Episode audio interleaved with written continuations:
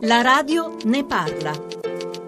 Carla Cantone, pensionati, pensionati che lavorano perché non ce la fanno ad arrivare a fine mese. È un'anomalia tutta italiana? No, assolutamente. C'è un fenomeno che riguarda la povertà negli anziani che coinvolge tutti i paesi d'Europa e non solo l'Europa. E la ragione per la quale non ce la fanno più è quella che devono continuare purtroppo a lavorare, anche quando le loro condizioni fisiche non glielo consentono, insomma. Ma è un problema davvero che riguarda tutta l'Europa perché la povertà si si sta estendendo. Spesso è un lavoro nero, un lavoro sommerso. A volte è un lavoro sommerso, a volte è l'allungamento dell'età pensionabile, che molti chiamano invecchiamento attivo, ma invecchiamento attivo non vuol dire lavorare fino a 70 anni, come per esempio prevede la legge Fornero, ma anche altre leggi di altri paesi europei. Il rigorismo europeo porta a questo e non va bene. Invecchiamento attivo vuol dire uscire dal lavoro in un momento in cui puoi avere ancora una vita in dignità e lasciare il tuo posto di lavoro ai giovani, perché il problema sono i giovani. Ecco, lei cosa pensa di fare come segretario generale? C'è una soluzione? Guardi, io sto costruendo una grande alleanza fra tutti gli anziani d'Europa. Nel 2020 gli ultra sessantenni saranno 100 milioni. Vorrei costruire una piattaforma per il benessere degli anziani e il lavoro dei giovani e quindi